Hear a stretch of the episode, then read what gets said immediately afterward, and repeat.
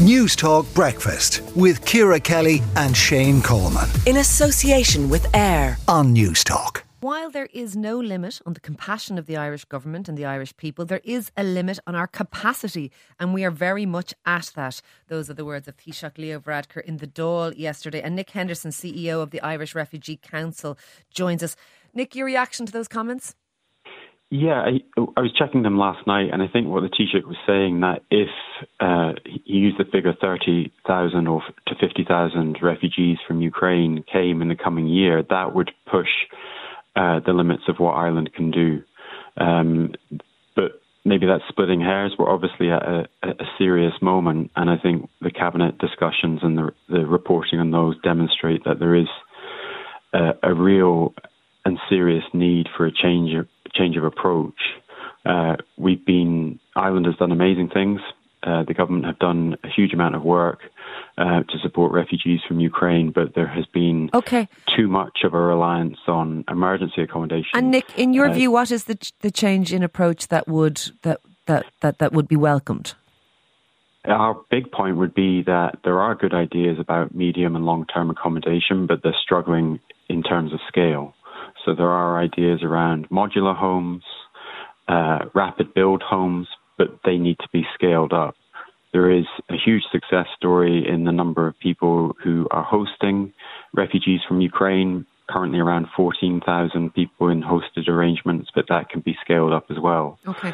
Uh, but there's there 97,000 people here from Ukraine. That That's the number that has arrived since the start of the conflict. So, so, so 14,000 is sort of a drop in, in the bucket in terms of our abilities.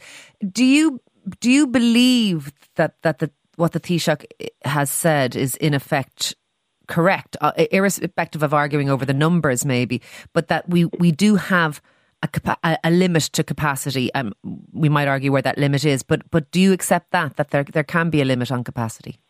I accept that there's a limit on capacity using our current accommodation model, which is nearly completely reliant on hotels and B and B's. Um, I, I don't accept that that is the right model, though. Um, okay, so so then what the question would have to be is is if we managed to scale up modular mm. housing, etc., should we be limitless in the numbers that we take? Well, we're not that. I don't. Limitless isn't the right word to use, and I think it's unlikely that, or very unlikely to the point of just not being in reality that uh, we will have to have an un, a limitless offering. Um, Ireland is is hosting a significant number of refugees from Ukraine, but there are other countries across Europe um, uh, that are smaller in population, that have fewer resources that are hosting more people. Moldova, uh, for example, 113,000, Slovakia, 100, Moldova, half our population, Slovakia, 109,000, same population. I, I, suppose the difference, Nick, is, is the countries that have more refugees, and, and, there are other countries like Poland that have more refugees, are very yeah. close to Ukraine. So they, they, they, yeah. they, if they don't border, they're, they're one or two countries away. There has been a conversation here about whether or not we have a pull factor, that the fact that we yeah. ha- have, I suppose, um, Um, welfare rates for Ukrainians arriving of 220 euros per week as compared to Spain, which has 100, the UK, which is 95. Poland yeah. pays 69 euros per week and, and, Italy 75. The last two countries there paying about a third of what we have by way of supports. Yeah. There is an ongoing debate now about that we have have created a pull factor to Ireland. Do do you think that's true?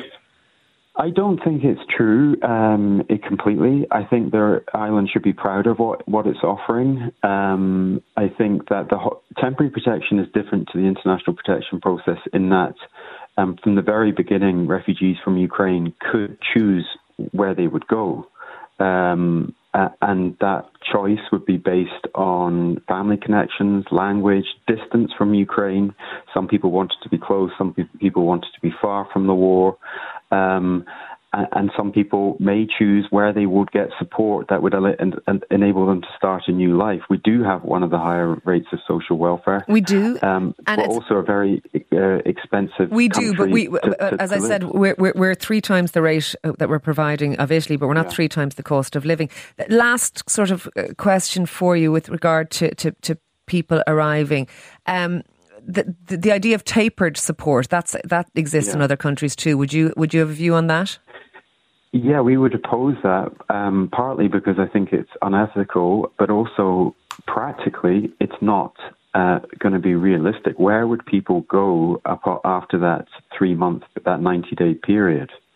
Um, we did hear on the show yesterday from, from a woman who was Ukrainian who said that they might go back to Ukraine. That we have many people coming here, and this is just I'm just telling you what she said from yeah. areas of Ukraine yeah, no, heard, that are perfectly yeah, sa- perfectly safe, and not not coming just from war torn Ukraine, but coming from Western Ukraine and Kiev, where there is no fighting. Well, well I think we should be uh, those. Co- I heard those comments. I think they're unfortunate. They're not uh, reflective of what we hear from Ukraine.